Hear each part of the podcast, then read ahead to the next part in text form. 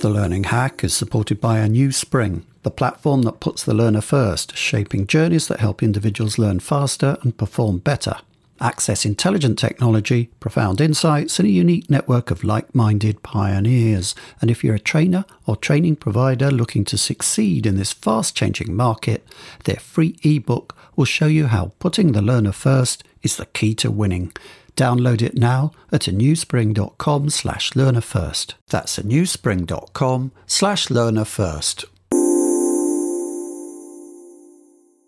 Last November on the podcast, we talked to a climate scientist.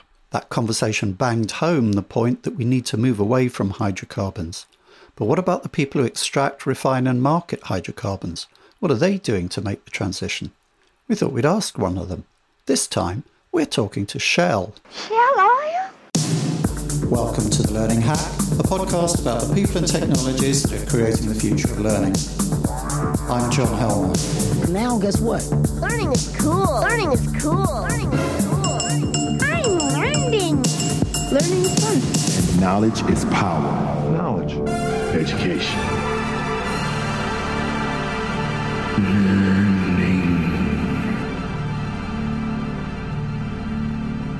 When it comes to learning, Shell is an organization in transition.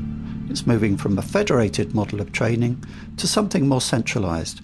At the same time, it's bringing together L and D with organisational development, or O D, and knowledge management is moving closer to learning as well.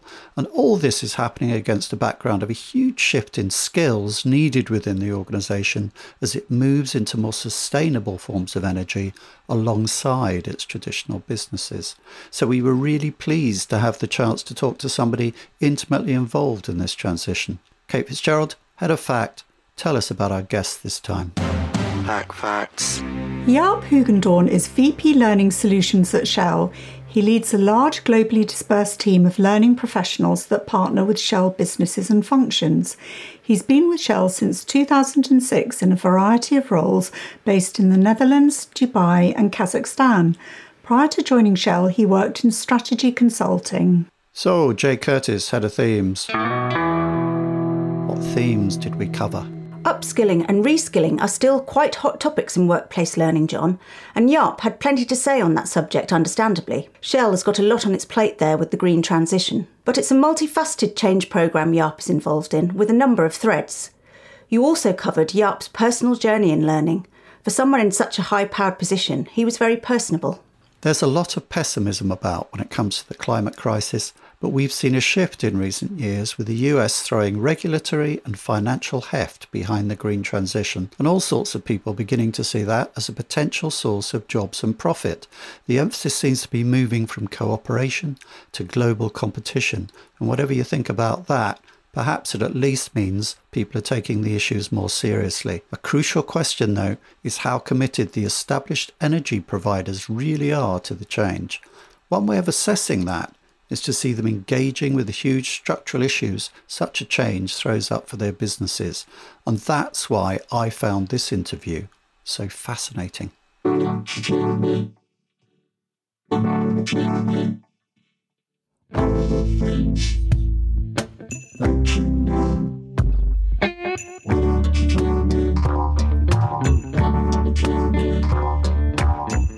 it's great to have you on the podcast. Welcome to The Learning Hack. Thank you, John. Um, before we start this discussion, I, I would like to share the required disclosure, if I may. But uh, for today's conversation, I, I am a Shell employee, but I'm not speaking on behalf of Shell today. So the views that I will express are, are my personal views and do not necessarily reflect those of Shell. So now that we have that out of the way, I can be uh, I can be more relaxed for today. And it's an absolute pleasure to be with you. And thank you for hosting me. Thanks for clarifying that. So Shell's a company in transition within a sector that's in transition, a transition that is having profound effects for the people function within your organization. Uh, before we get into that, can we look slightly at the wider picture? What can you say about Shell's move to more sustainable forms of energy from the people point of view? Great question to start with. Um, for me, one of the reasons that I joined Shell many years ago, uh, John, is that uh, I wanted to have an opportunity to make a difference um, for good in the lives of other people. And, and if I take a macro level view, um, there's still around eight hundred million people that um, lack access to electricity. There's hundreds of millions that don't have uh, a reliable supply. Um, and global trends such as urbanization still create the need for even more energy. So our challenge really is, how will the world produce more cleaner energy to meet the requirements of that world? And at the same time, of course, recognizing that climate change for all of us as human beings remains a serious concern. Um, in Shell, we recognize that we must play a part there, purposefully, profitably, in helping make change happen.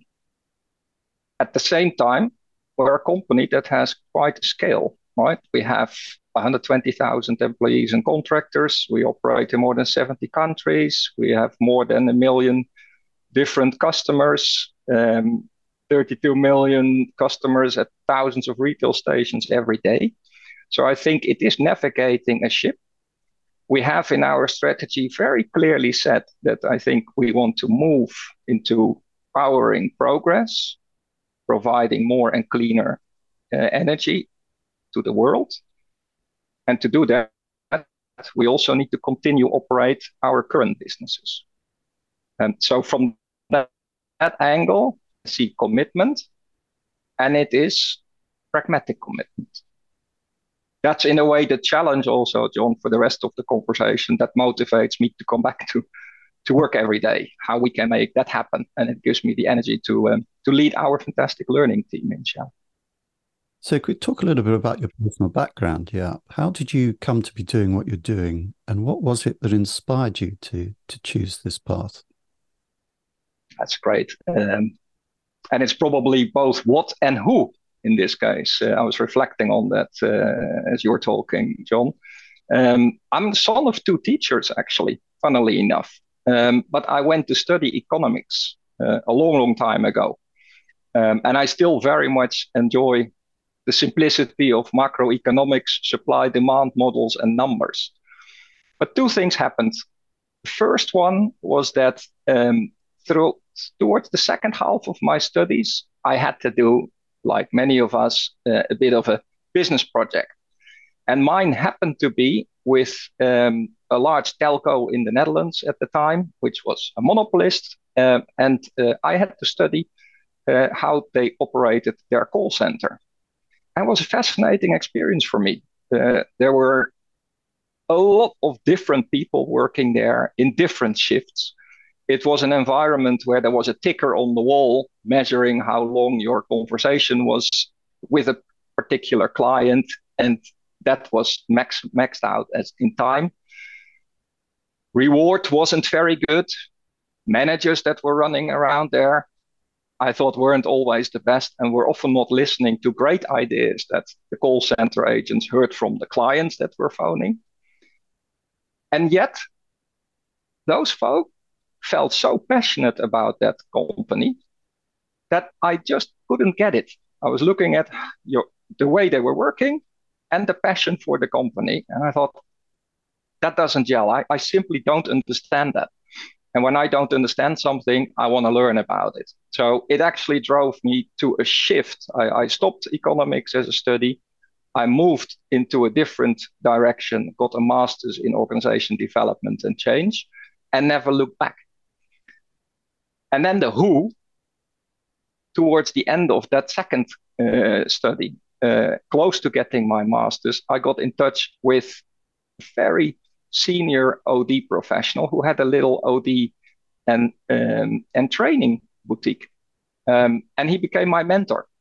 And when I completed my master's, that's the company I chose to work for, because it offered me the opportunity to work with that person and learn from him. Um, and I did did it for working in O D, but I got the whole training angle as well.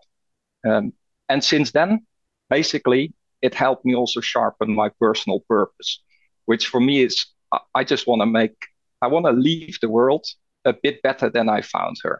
And, and I want to use education and systems thinking to help people and organizations become more effective and sustainable.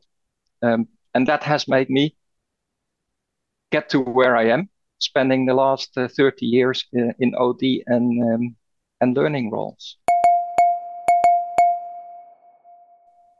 So we'll talk about a bit more about O D a bit later. But um, first of all, to start with, the, the conversation that sparked this interview was about another transition that is happening within your part of Shell, which may or may not be closely aligned to the green transition. No doubt that'll come out in the answer.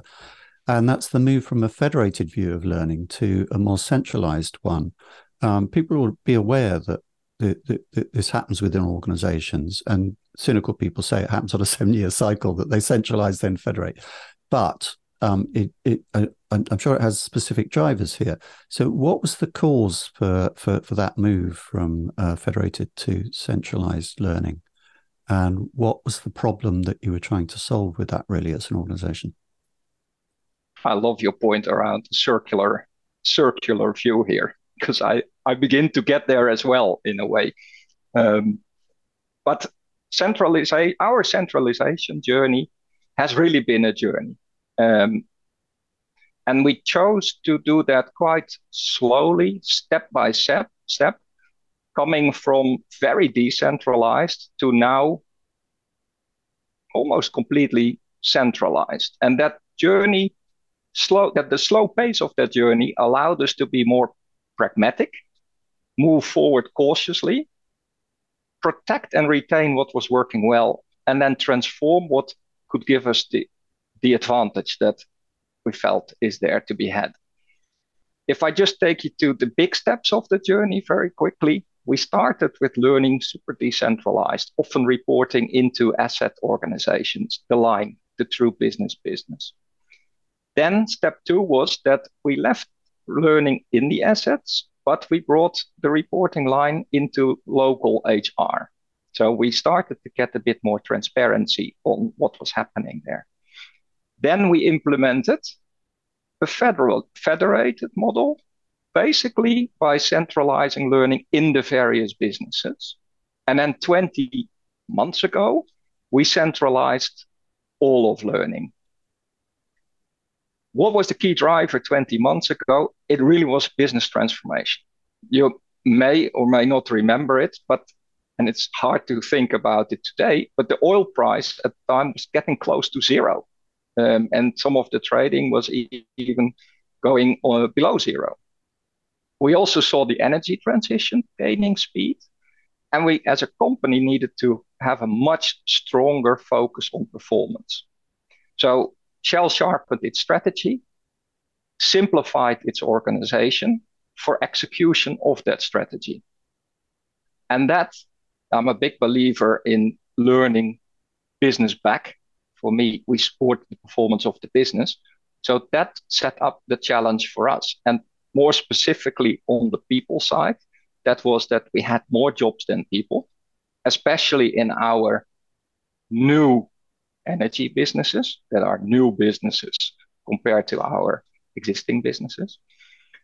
That was, so that was one, more jobs than people. The second challenge is that we need to be both serving new businesses, think about wind energy, solar, uh, carbon storage, sectoral, which require new skills, whilst at the same time keep delivering the skills that we have been delivering for decades to our existing businesses. That was part two of the challenge. Part three was, to do that, we want to work integrated across H R, because it's about getting the right person at the right time with the right skill in the right location and the right business. And that is not only a learning play, but also talent and resourcing. So we need to team up. And that's much easier if you have a centralized learning function. And then the fourth part of our challenge was we need to be cost effective, very much twenty months ago, driven by the overall outlook of, of the industry and the company, yet remain business intimate and get and keep great learning people in learning to deliver all that. So that was, in a way, the key challenge for why we wanted to move to a centralized learning model. And I'm wondering slightly if the way that um, energy companies are organized organized had a, a, a part in this in, in, in terms of the changes happening. For instance, people who don't know that much about the oil and gas business won't, won't necessarily know that it, it tends to be divided into upstream and downstream. You know, you you you kind of you, you have the oil rigs at the upstream end, and you know the, the kind of exploration and getting the stuff out of the ground. Then the downstream stuff is more about sort of marketing, uh, service stations, and and and all the rest of it. Does that Very true. Hold true when you get to a kind of sustainable business? Is it the same thing? I mean, I, I you know presumably you have production at one end and marketing at the other, but does that involve a change of organizational shape? The basic setup of the organization, as you describe it, still holds true. It's essentially the value chain from uh, hydrocarbon molecule, and whether that is oil or gas, which is already a lot more clean, to customers. On the customer end, indeed, what you see as part of the energy transition is that we need to work much closer with our customers. So we almost need to work customer back, for example, to help local governments find solutions, new energy solutions for whole sectors. So on the customer interfacing part, that's where we do see changes happening, because we need to enable, in a way, the delivery of value to our customers, bringing the whole production part with us, irrespective of what that is, what type of energy that is. Okay. Can you give a kind of concrete example of that? I mean, is it, just to be crude about it, is it is it transition from people going to service stations and filling up their cars to uh, they have electric cars which are charged at the home hub? Or just give us an example of, of how that change works in being close to the customer. I would say at the individual customer, at the level of an individual customer, that change is more limited, because indeed, in your in the example you gave with an electric car, you still need to charge it. And yes, whether you can you can probably do that now at home versus always having to go to a service station. But I would say that change is relatively minor. But I think when it comes to, um, for example, helping helping whole industries. If you go to Germany, where we have uh, Rhineland, which is one of our energy parks now, that very much supplies the German industry with energy, which now also needs to be, in a way, much more decarbonized. That is where you begin to see that rather than going individually to one or two clients, we bring the whole portfolio of Shell services to that client and actually help them think through how we can help decarbonize, uh, difficult words, but make help them with their energy transition in how they produce, for example, cars. So that's where you begin to see the bigger change in the way we deliver our services and work work with clients to understand their problems, so we can then help solve their problems, much more so than in the past when we were simply providing energy. And that requires different skills as well, John, if you make the link to learning. Yes. Because one of the one of the uh, one of the things that we see in terms of what are new skills that are required is a combination of technical skills, which we used to have a need for in the past. Shell remains, is and remains a technical company, but we now need to also provide people with more commercial skills, and ideally the combination. We need to have people that understand the technical part of the business, but also can explain how that, for a customer, can add value, commercial value, end-to-end in their production process, for example. That's really a completely new skill set um, that we need to skill up people on.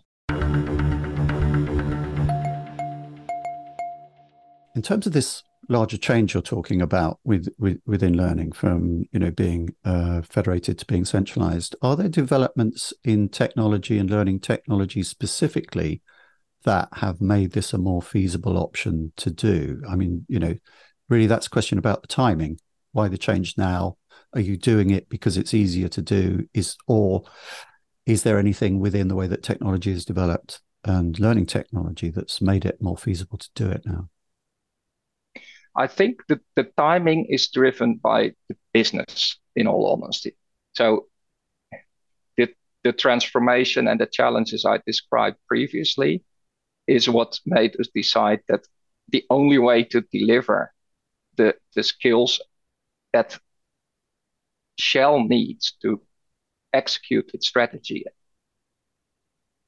can only be delivered by doing this centrally. Um, technology does help, though.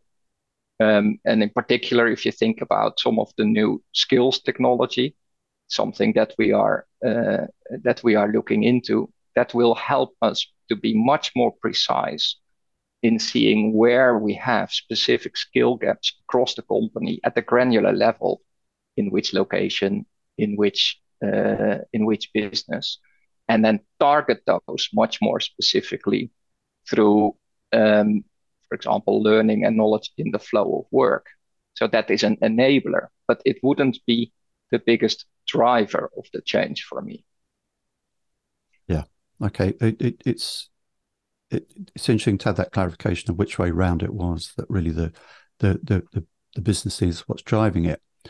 Does it help that you have things like um, skills taxonomies now? I mean, we kind of moved from competency matrices uh, a while ago to the point where everyone talks about skills taxonomies. It, it's that kind of stuff helping?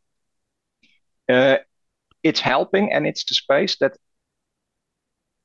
I also need to understand a lot better. I'm, I'm in the middle of it at the moment, and we are in the middle of that. Um, and indeed,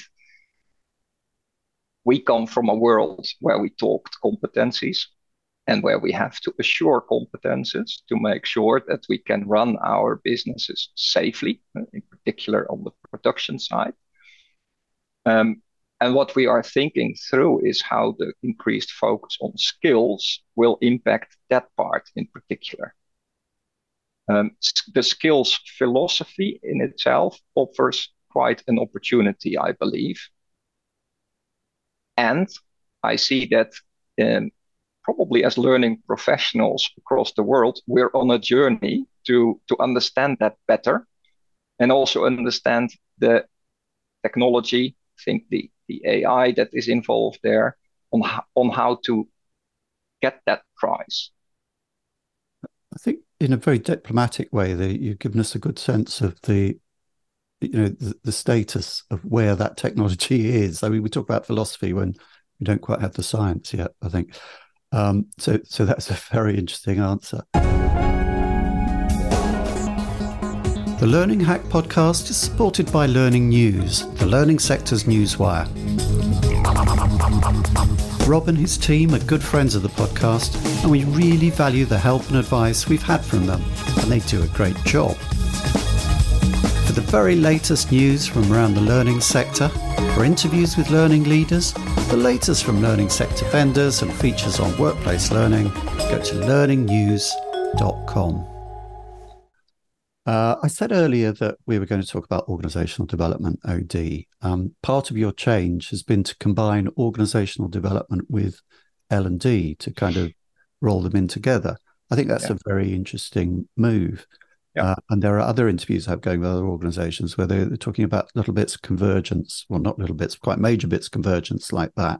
Uh, and I wonder if there's a trend here. So how and why did that present itself as a necessity to put O D together with L and D? Yeah, it's a great question. And it is, uh, it's one that I also am passionate about, being having worked on both sides, both O D and learning. So it, it's it's one that um, that I have passion with, um, and I think we moved early. We we brought O D and learning together, uh, even a year or two before we went to a completely centralized learning model. And the key driver for that was, again, business challenges. So we have talked a little bit about the, the different businesses of, of, of Shell. Um, you summarized that very nicely. Um, and we also saw these new businesses coming up in the that that that in a way are uh, positioned for the energy, to help us in the energy transition. And when we were looking at how do we make our fair variety of businesses really successful, we went back to the concept of or organizational capability, that is, what is a, what is a particular business uniquely positioned to do versus the market and the competition that they are operating in. And that's often only one or two, three things, right? We were looking into our deep water businesses at the time, and we felt that, for example, subsurface excellence, so how do you find carbons in a particular reservoir, is one of the key distinguishers there. So then the question becomes, how do you develop that sustainable competitive advantage, and how do you sustain it over time? Um, and here we, we think that you do that at three different levels. You do it at organizational level. So you're going to look at, is my organizational structure aligned? And does it help create those two or three things that we really want to excel at as a business? Are the systems, the reward systems, the I T systems aligned? Are the processes aligned? Do we have the right number of people? So that's the whole organizational side. Then we look at, are the critical teams in that business also aligned to, to help develop that organizational capability? And are the leaders of those teams sufficiently uh, positioned to lead their teams?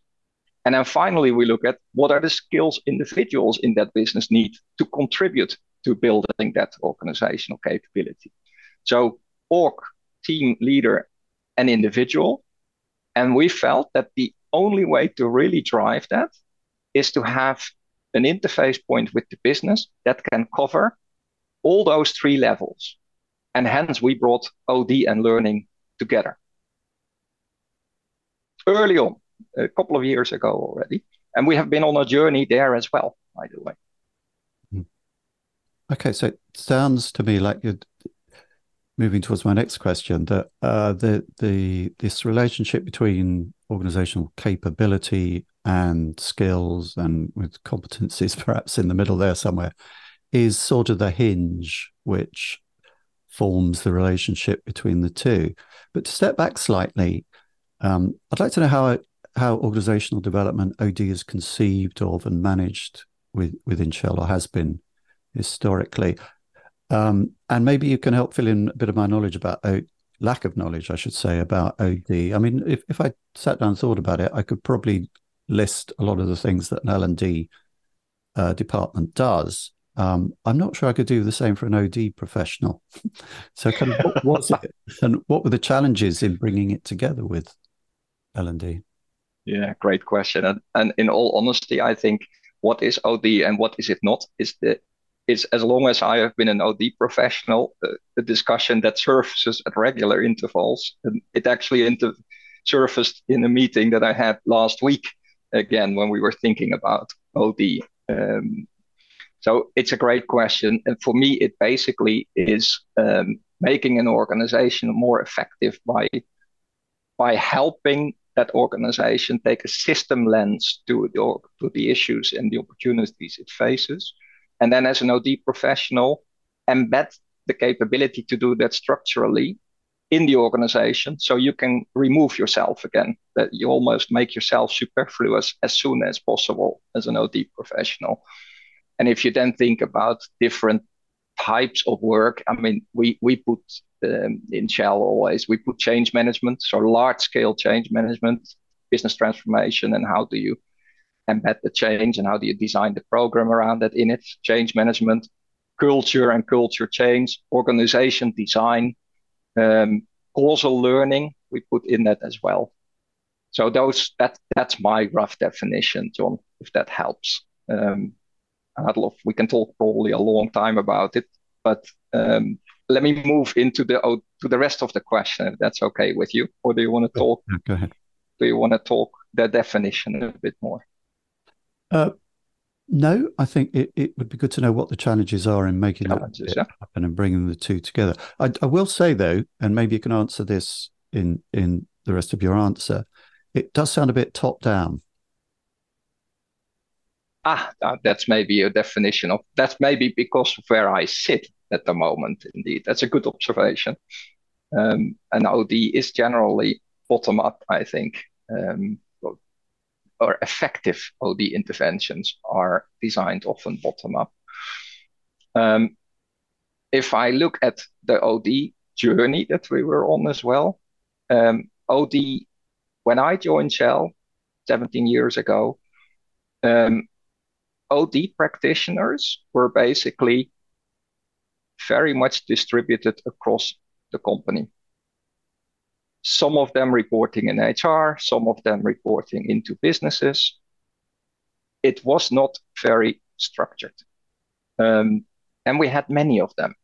And um, going back to our earlier definition, they were involved in all sorts of different types of interventions and work. As part of the, the shift twenty, um, twenty months ago, again, we have made the final step in bringing those practitioners together. Over time, we reduced the number of O D in-house practitioners, because of course we bring out, bring in external practitioners where needed as well, but we've, re we've reduced the number of in-house. And then we have put them in a pool. And the key reason for that was, one, it helps us to prioritize where we play our O D resources. It helps us to not allocate them away to all the businesses, but to keep them centrally, because we can say, what are the big, hairy problems that we face as a company where we feel we need to support leaders with O D advice? And those are in the sphere that I described first. So it helps us to effectively deploy them of the big challenges that, that the company is facing. It also helps us, and that's the second part, in um, making the in-house O D pool more professional. So in making sure that we get the highest caliber of O D professionals that we can get, so that the business truly gets that value. What, was there a challenge, though, in bringing those two cultures together, O D and L and D? That's a brilliant question. I think um, to a certain degree, there was a bit of overlap. Um,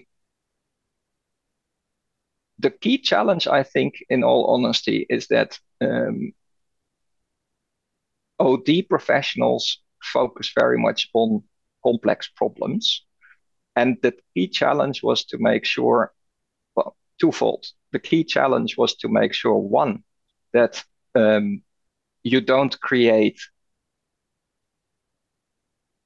in a way, role, a, a role where the O D professional is feeling better than the learning person, because they get to interface with more senior management, they get to contribute to the biggest strategic issues, and learning folk who often deliver on a daily basis consistent, consistently skills uh, throughout the organization. So I think it was for us important to not create two different groups, or that was the biggest challenge. How do you make sure that uh, O D professionals don't feel that they're better than the learning folk? The second challenge, uh, ongoing challenge that we have, is how can you truly have fo- have uh, practitioners that are both very fluent in O D and very fluent in learning. And I think that is because the combination isn't one that, you know, is a standard one across the whole um, O D and learning industry, I would almost say.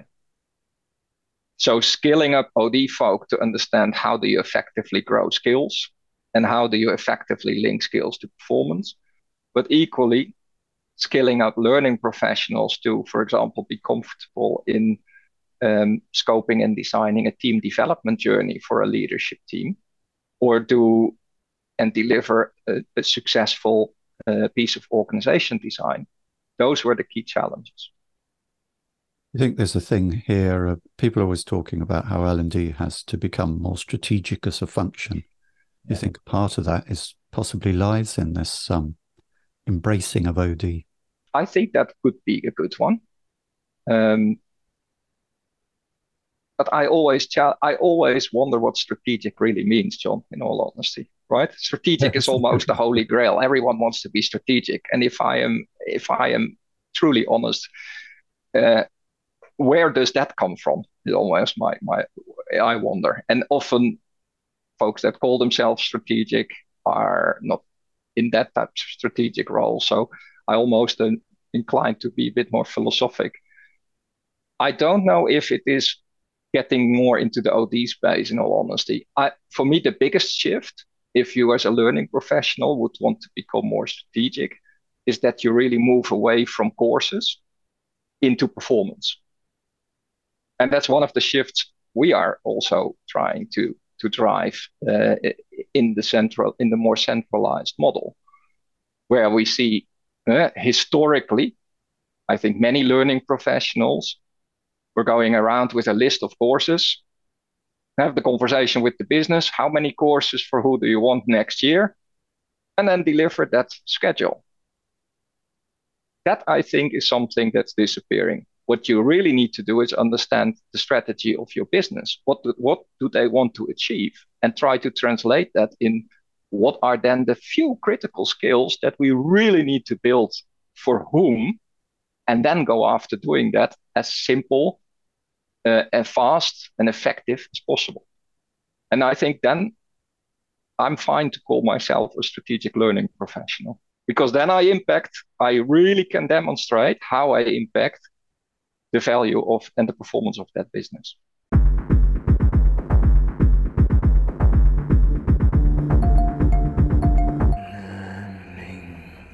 Can we talk specifically about reskilling? Because that's an area I understand where the green transition is a real driver for Shell. And that kind of makes sense. You know, getting oil out of the ground is one thing. Um, making wind turbines turned around and, and getting that into the grid is is perhaps a completely different set of skills. Could you share some innovative approaches or technologies your team has used in addressing the challenges there? Yeah, reskilling. And reskilling has been with us now, of course, for, for a few years. And I think quite early in our transformation journey, we understood that we will need new or different skills, right, to, to, to stand up and successfully run those businesses. And at the macro level, to share one point which I think listeners may find interesting as well. When we, at the organizational level, started to uh, sharpen strategy, simplify the organization, which drove everything we did in O D and L on our organization, we also looked at behaviors, and we identified learner mindset as one of sort of the core people capabilities that we want to foster across the company. And in particular, the last two years, we've really focused on developing that core capability across all our workforce. And that helps us then also when it comes to reskilling. We have um, two examples. Let me give you two examples on reskilling and how we do it. The first one is very much in, into, in our I T organization, or we nowadays call it I D T. We added the D of digital to that. And that in a way summarizes the need for reskilling there, because we have seen an increased demand for, for example, data scientists. Um, and our reskilling approach, we use a lot of technology in our learning, right, for upskilling purposes. But on reskilling I T professionals, finance professionals to become data scientists, we actually went back to basics. We designed a program that in six months, through very focused learning interventions, and I would say that's one of the distinguishing factors, personal attention of mentors uh, and coaches, reskills people to become a data scientist. And the key learning there is that um, intake is important. So it's about motivation, and it's about getting the right person selected for that quite intense six months of training and development. And then it is very much around making sure that the business, in this case, the I D T organization, takes ownership of them and provides them with a role that they can play when they are reskilled. So those are the, the two key lessons there. Nothing to do with new technology, but with old school learning, motivation, getting the right person, embedding them in the line organization who needs to take ownership of securing them a role. And that is something we are extrapolating into other areas where we need to reskill at scale. Uh, and funny anecdote is, it's something I'm pretty proud of actually, that um, last, last year, we've actually um, taken a group of refugees that are in the Netherlands in this case, um, onto a summer camp where we offered them an opportunity to also reskill themselves to then get a job in our I D T organization. So that's one example. The other example goes a bit more into energy transition. So into how do we create skills for our new organization, a new for our new businesses, I should say. Hmm. And um, here is where we basically decided to not focus on specific skills in a particular business, but we've actually decided to provide an opportunity for everyone across Shell to start reskilling themselves.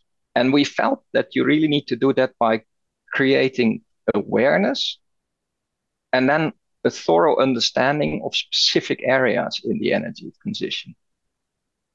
Decarbonization, for example, nature-based solutions, wind and what it is and what hydrogen, those type of areas. And we did that basically um, through a very simple piece of new technology, which uh, helped us curate a newsletter, of all things, hmm. um, bringing external content to readers who were submitting their preferences uh, up front. And then based on the clicks, et cetera, people got more and more relevant content to them.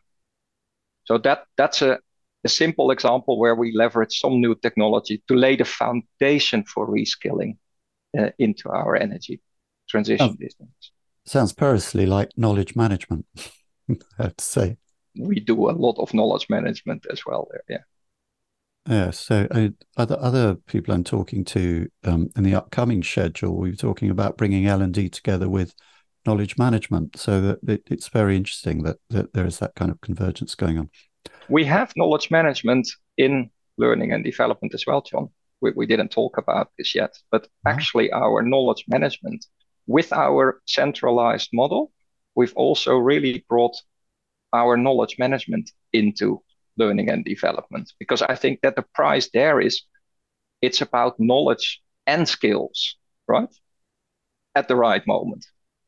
Yeah. Um, so I'm I'm looking forward to listening to that conversation myself then. Yeah. So coming back to the to the beginning of your answer to that question, I thought that was such an interesting answer, because this the whole debate about skills and reskilling just so often seems to get very granular, you know, um, and possibly that's you know it's it, it's about kind of how do we turn a you know a marketing exec into a coder or whatever, Uh, and I think possibly that's because it tends to be driven by the vendor community. I, I don't know, it might be a bit unfair in that. But it was so interesting that you, uh, your your answer was so meta. It, it was kind of like we, we have to, we teach people to learn how to learn new things, and it has to do with hiring as well. That you have to get people who are who are good learners. I mean, I'm not trying to that, put words in your mouth there. I'm no, but that's very true. I was also, uh, I was. almost taken aback a bit by the simplicity of it, because I was also expecting we would have to do many different new things. But actually, mm-hmm. it, I, we found through experience that that was so going back to basics almost. Yeah. So what's the current state of play with the transition from federated to more centralized learning? Um, and can you say yet uh, how the initiatives have contributed to the overall growth and competitiveness of your organization, or is it early days? Um, twenty months in, and in all honesty, I am cautiously optimistic. Um, we are beginning to see some real benefits. So, for example, we have been able to now clearly define a learning strategy. So, so what's our view of where we are going with learning in a couple of years? And that has then enabled us to also, for the first time, really define what's the um, roadmap, the technology roadmap. We talked a bit about technology earlier, to enable that strategy. Think about that skills technology and piloting that, et cetera. So that's a great benefit. Um, we've also identified a number of different projects to, in a way, improve the way we are delivering learning at the moment. Because, of course, no surprise, and yet a surprise for me, in all honesty, if you bring a federated model together, you all of a sudden begin to look under the hood and you see that there are a thousand different flowers that are blooming in terms of the different approaches that you have to, cert- to, to certain learning challenges. So to make that as to make the machine learn as smooth, smooth as possible, we have a number of these projects defined. Some of them are complete, others are running. Um, but I'd be fib- fibbing, in all honesty, if I said everything is green. What I, what I what I've learned is that this is not a twenty-month journey. It's probably a three to five year journey to get really the benefits and the impact out that we want to achieve. Is there a worry there, Jaap, that perhaps when you bring the federated organization together, you see that a thousand flowers have been blooming? Yes. Um, you're you're potentially killing the uh, you know the the, the the kind of the mulch and the organization of the gardens that allowed those flowers to bloom, aren't you? By um, and you turn it all into kind of astroturf. Is that a worry? It is absolutely. I don't know if it's it's not a worry for me, but it's something that we need to keep um, uneasy about ongoingly. So I want to keep a bit of chronic unease on remaining business intimate and working business back. Because I think that, to your question, is where you're going. You may be losing that bit. You may standardize so much that you lose the touch with the business. Um, and that's what I keep telling my folks every day. Team, work business back. Understand the problems, understand the solutions, and understand that standardization is great, but it's not uh, it's a means to an end. It's not the objective. So we standardize where we can, for example, on this one, but we always make sure that it is fit, fit for purpose as well. Um, and especially in our case, right, with such different businesses, in some businesses, I need to deliver something in our renewables business that we are growing. I need to deliver something, but I need to deliver it really fast. I need to do it very quick because that business is developing quickly. Does it always need to be perfect content, et cetera? No, it doesn't. As long as I deliver something fast, I'm good. But if I go to our more traditional businesses, such as for example, wells, which is where we need to uh, drill for hydrocarbons safely and securely, and ensuring that whatever we do there is is safe for a very, very long time, then I'm okay to go a bit slower on the speed side, but I need to make sure that whatever we do there is really thorough. Um, and that bit, so the ten, holding the tension around that, that's, I think, where I keep being uneasy.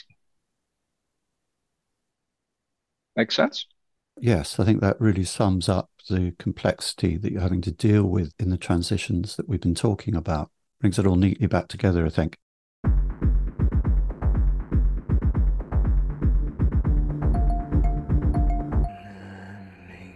So lastly, if people want to follow this story and your own thoughts and work, where should they go?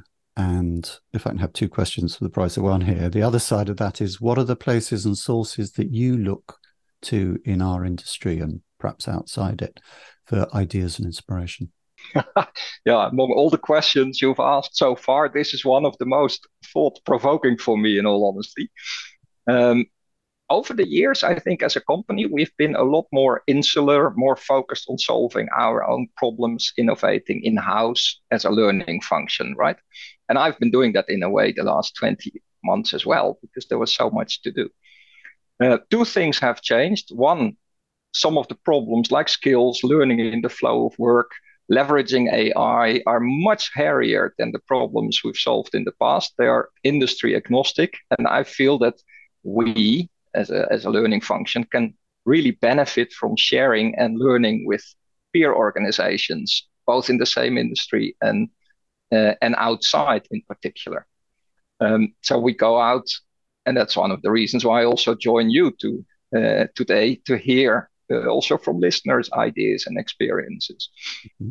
The second chance is the second change is the realization that we have many lessons learned through running a mature learning function for a rather large corporation. And I feel we owe it to the broader learning community to share our lessons learned, um, which is something we are now really actively going to do, both Uh, on the podcast, but also by attending various conferences, et cetera, over the coming twelve to eighteen months. So I think with those shifts, hopefully you'll see us more actively participating in, in professional sharing of issues and solutions and experiences, um, and maybe even more regular appearance on, uh, on your show, John.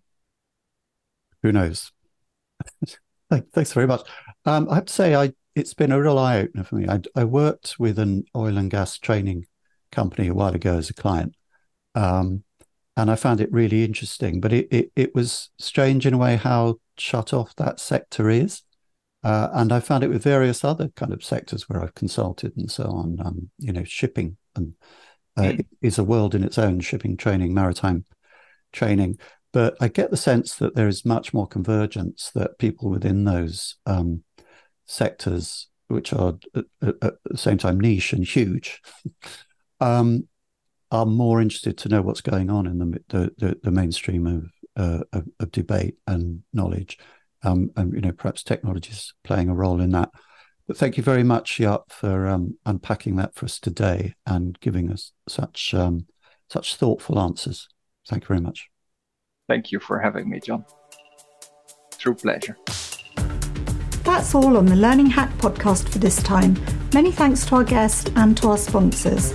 The Learning Hack is completely independent and transparently funded by sponsorship and your Patreon contributions. If you want to help others find us, please like, follow, rate, review and subscribe on your podcast platform of choice or on YouTube. And you can contribute at patreon.com forward slash learning hack. Till next time. Stay curious, learning people.